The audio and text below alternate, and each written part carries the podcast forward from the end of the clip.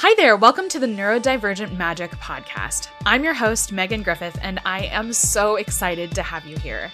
On this podcast, we talk about all forms of neurodivergence, from ADHD to learning disorders to giftedness to autism and more. If any of that sounds familiar, welcome to Neurodivergent Magic. Hello, guys, gals, and non binary pals, and welcome back to another episode of the Neurodivergent Magic podcast. Today, we are going to get kind of real. We're going to talk about shame and neurodivergence and how those two things are inextricably linked. Now, before we get started, I'm already backtracking. When I say they're inextricably linked, what I mean is in the society we currently live in, it is very difficult for neurodivergent people to not experience profound amounts of shame. What I don't mean is that shame is somehow a natural born trait of neurodivergent people, because that is simply not true. Neurodivergent people are not born ashamed just the way neurotypical people are not born ashamed. Shame has no natural place in our world. It is purely a force for evil, in my opinion. Now, to be fair, shame should not be confused with guilt. Guilt is a completely different emotion. Guilt, I guess let's let's start this episode by defining our terms. So, guilt is when you feel bad about something you have done because it doesn't align with your values. Shame is when you feel bad about who you are. And shame is simply not welcome in my house anymore.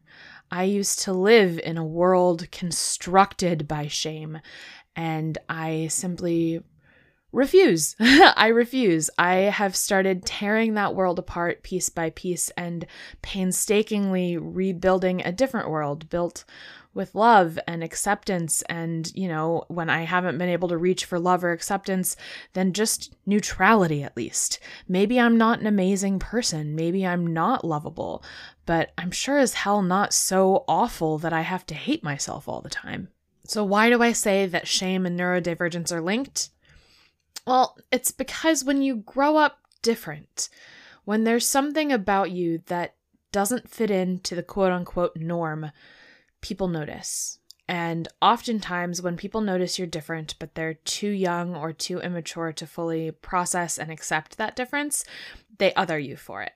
They see you as the other and therefore a threat of some kind. And in order to neutralize that threat, they will try to take you down a peg. They point out your differences as though they are a bad thing in order to protect themselves from the unknown.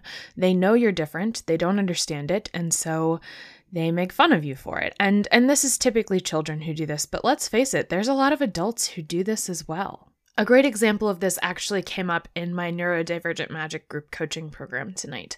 Somebody was sharing their experience, and they said that uh, when they go to family parties now, they try to ask, Hey, will there be like a space for me to go to to calm down if I get overstimulated?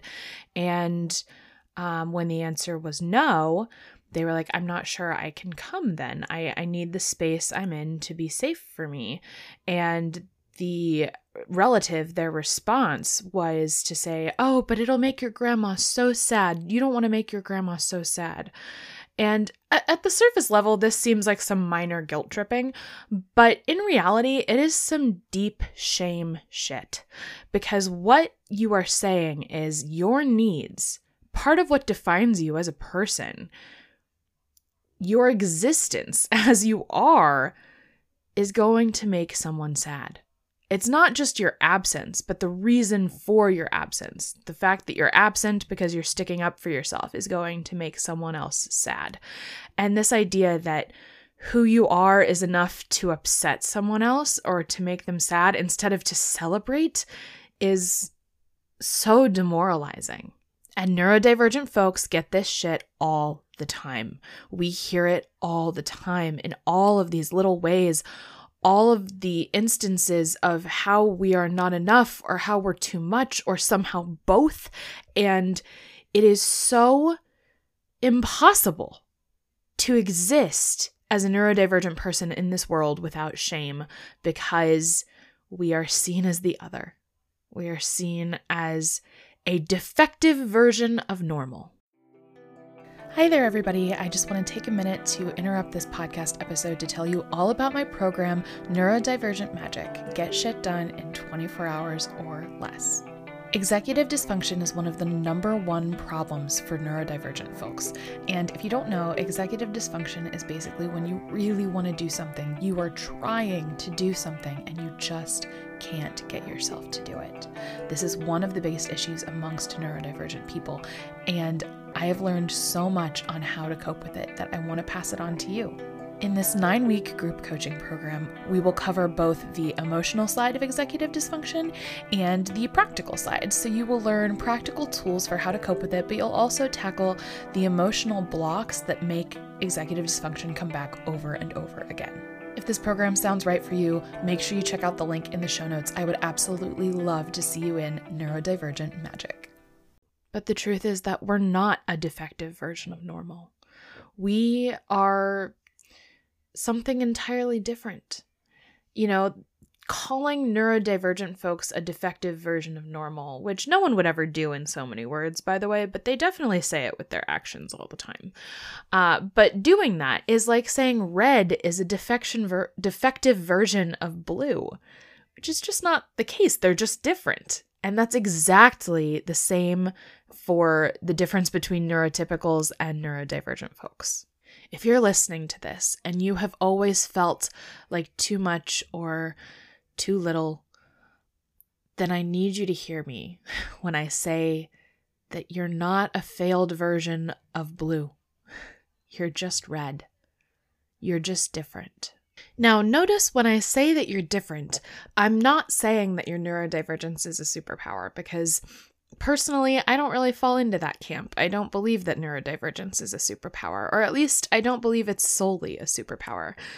I believe that neurodivergence is a disability in a lot of ways and also a difference. And it's not simple enough to just call it a superpower and be done or to just call it a disability and be done. The truth is it's it's complex. Being neurodivergent is a different way of thinking, a different way of existing in this world that is just as correct as anybody else's way. So, even though it's not a superpower in my book, that doesn't mean you're broken. It's not black and white. The choices are not superpower or terribleness. The truth is, it's somewhere in between, something much more complicated than either one of those options. And if you have been made to feel bad about your neurodivergence your entire life, then I just need you to know you're not alone. You are not the only person who was constantly singled out for being quote unquote weird in some way you were not the one, the only one who was belittled or invalidated or gaslighted their whole lives for being different. The truth is, there's a whole community of us, and we're coming out of the woodwork. The neurodivergent community is saying hello to the world, and we are carving out a place for ourselves because we deserve a seat at the table but it's really hard to occupy that seat if you're convinced you don't belong there. And for too long, the neurotypical world has kept us away from the table by convincing us that we don't belong there. So let's not do their job for them, okay? And when I say them, sorry, I don't mean to pit neurotypicals versus neurodivergent folks. That's not my goal. When I say them, I more mean, you know, in the way that when we talk about men, we're not really talking about men, we're talking about the patriarchy.